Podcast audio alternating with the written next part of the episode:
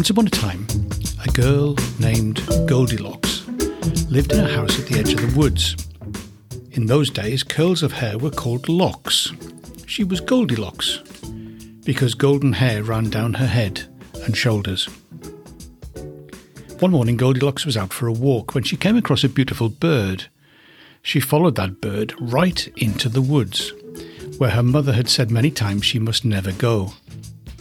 But Goldilocks didn't think that.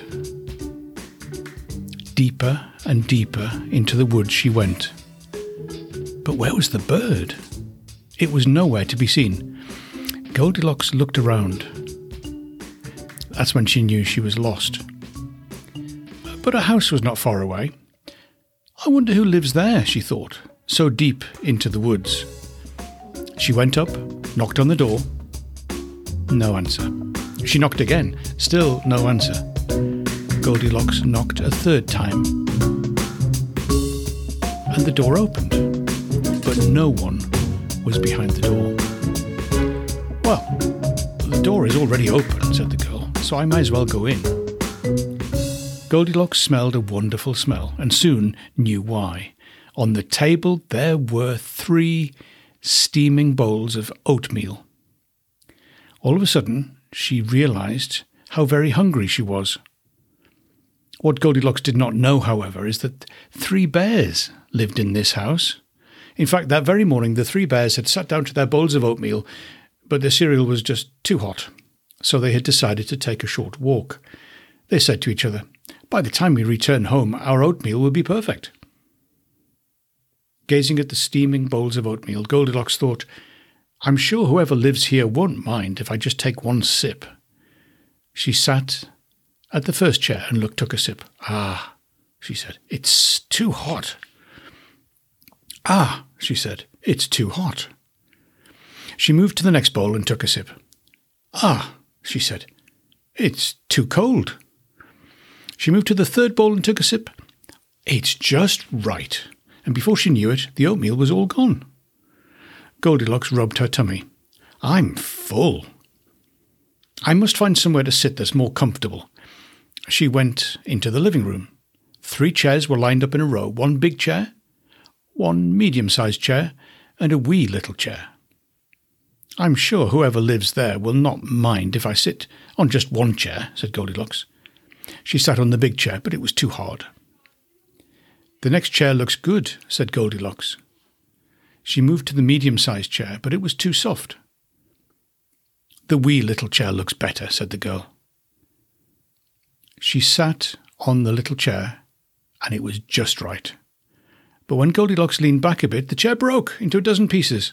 She plopped right on the floor. Oh no, Goldilocks wailed. Then she yawned.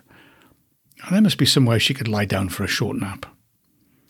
The girl saw a ladder and climbed it to an attic. In a row, three beds were lined up one big bed, one medium sized bed, and a wee little bed. I'm sure whoever lives here won't mind if I lay down for just a short nap, she said. She laid down on the big bed, but it was too hard.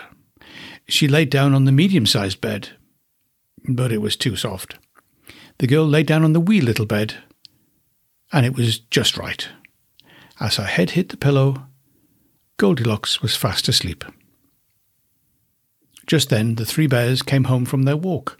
Oh my, said Mamma Bear. Did either of you leave the front door open? Not I, said Papa Bear. Not I, said Little Bear. Slowly the three bears stepped inside and looked around. Most odd, said Papa Bear, seeing his spoon in his bowl. Someone has been eating my oatmeal. Most odd indeed, said Mamma Bear, also seeing her spoon in her bowl. Someone has been eating my oatmeal. This is the most odd of all, said Little Bear. Someone has been eating my oatmeal, and they ate it all up. The three bears were very surprised, as you can imagine. With care, they stepped into their living room. Do you think someone was sitting in my chair? said Papa Bear. I know someone was sitting in my chair, said Mamma Bear, because I can see the seat cushion is pushed down. And I know someone was sitting in my chair, said Little Bear, because it's all broken. The three bears were even more surprised at that. They climbed the ladder to their attic. Someone has been sleeping on my bed, said Papa Bear. who could see that his blankets were moved. Someone's been sleeping on my bed too, said Mamma Bear, who could also see that her blankets were moved. Someone has been sleeping on my bed, said Little Bear, and look, she's still there. Goldilocks bolted awake. Three bears were looming over her, and they did not look happy. Oh my, said Goldilocks, jumping out of bed as quick as she could. She climbed down the ladder and ran out the front door. Little Bear chased after her. Wait, please. Goldilocks stopped and turned around. Tell me, said Little Bear, why did you come inside our house? I guess I didn't think, said Goldilocks. And why did you eat my oatmeal? said Little Bear. Well, I guess I didn't think, said Goldilocks. And why did you break my chair and sleep in my bed? said Little Bear. Well, I guess I didn't think about that either, said Goldilocks. They were silent. Goldilocks said, I suppose I could have waited outside your door. We were coming right home, said Mamma Bear. We might have invited you in if we knew you were hungry. I'm sorry about the chair, said Goldilocks. I guess you saw it broke. Yep, said Mamma Bear with a frown. I'm good at fixing things, said Goldilocks. If you have glue. Oh, of course we have glue, said Papa Bear. What kind of bears do you think we are? I will make it up to you, said Goldilocks.